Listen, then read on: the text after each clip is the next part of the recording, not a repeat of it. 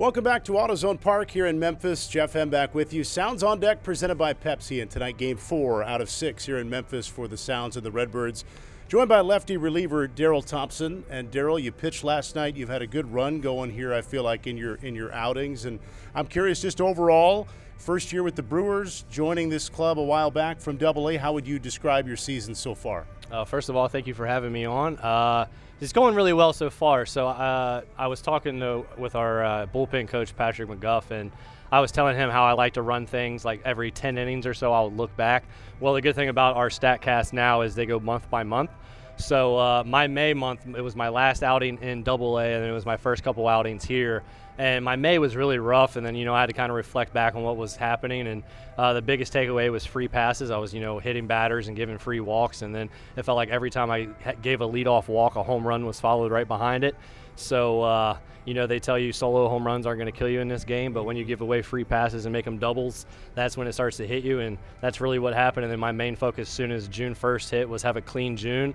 And uh, last night was the last night of June, and I just recapped and, you know, went nine games, uh, had a 174 ERA, and limited it to free passes. And, it, you know, the outcomes were a lot better. So, uh, the, the big thing that I've seen just over my career is, uh, my walk numbers almost always equal my earned run numbers. So the the biggest takeaway is just reflecting back on limiting the free passes and then making guys hit me three times in an inning to score. Well, as a lefty, of course, it starts with getting lefties out, but you've gotten both sides out so far. How important is that to you that your splits are similar?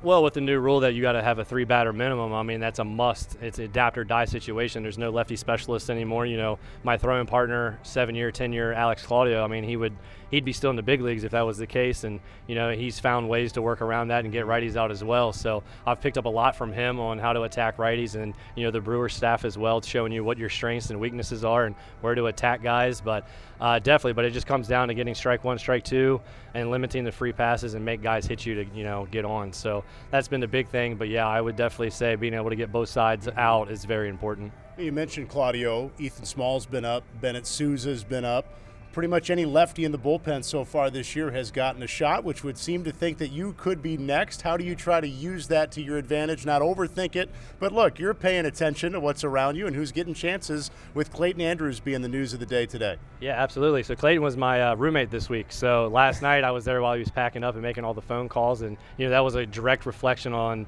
what's going to happen for me in the future. And you know, like I said, I just got to keep limiting the free passes, keep trusting myself, and you know, just battling and let the defense behind me take care of stuff. And I'm sure I'll be up there in Milwaukee at some point this year. Man, your path is incredible. You you played six years of independent ball before signing with the Brewers. So of course the ultimate goal is the big leagues. But how much of a milestone for you this year was just getting into affiliated ball? That was the biggest ticket. That that reset my whole baseball schedule. Jamie Bennett, my manager in Schaumburg, uh, there there was many years at the end of the year. He said, "Hey, are you playing next year?" And I told him I'm retiring. He said, "Hey, just take a couple months, reflect."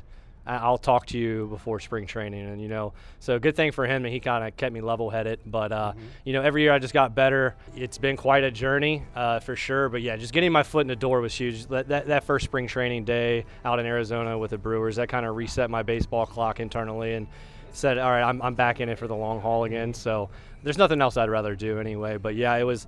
It was definitely a big weight off of my shoulders. Uh, I, I joke around with these guys all the time. I say it's more pressure thrown in the Frontier League than it is AAA and AA for the sheer fact you have to put up a full year of good numbers just to be seen, mm-hmm. which is ridiculous. So, you know, I had, I think, 45 games last year with Schaumburg. So I had to be almost perfect for 45 consecutive outings yeah. just to be seen. So, where here, you know, you see guys get called up all the time with numbers that you would question, but it's their stuff is gross. You know what I mean? So, everyone has their strengths and their weaknesses, but you can definitely see numbers aren't as big as a, is a big of a problem here, mm-hmm. but it's, it's definitely, uh, definitely a big weight off my shoulders getting that foot in the door here with the Brewers. I feel like everybody in their career has moments where they, they're like, hey, the big leagues is close, man, it's right there.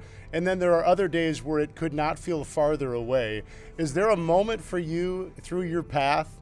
That comes to mind, either something you were doing or something you were thinking about, where you're looking around like, man, I, I feel like I am eons away from the big leagues that you can kind of laugh about now? Uh, yeah, so I have two takes on that one. So the worst one was the, the furthest away from the big leagues, and that was uh, 2017.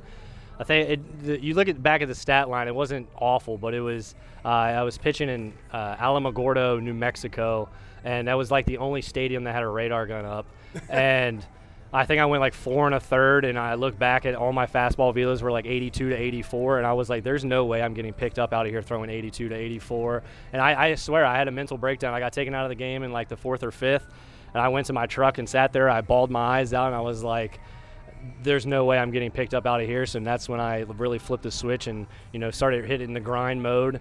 And then you know last year, even after getting walked off on in the Frontier League Championship, all of the other players from Quebec came over. They said, "Hey, we'll see you in the big leagues next year." And that's when it kind of really set in that these guys saw it. Cool. And then uh, you know that fall I got picked up and I was with the Brewers. And the next thing you know, I you know I'm I'm knocking on the door now. So yeah. it's all coming to fruition. But uh, yeah, 2017 that was definitely the year where th- that was the hardest mental toll for sure. Appreciate your time, especially in 100 degree heat right after you worked out. Thanks a lot. Hey, thank you. Appreciate it. Darrell Thompson, Sounds reliever. This has been Sounds on Deck, presented by Pepsi. Stay tuned. The lineups and first pitch are coming up next.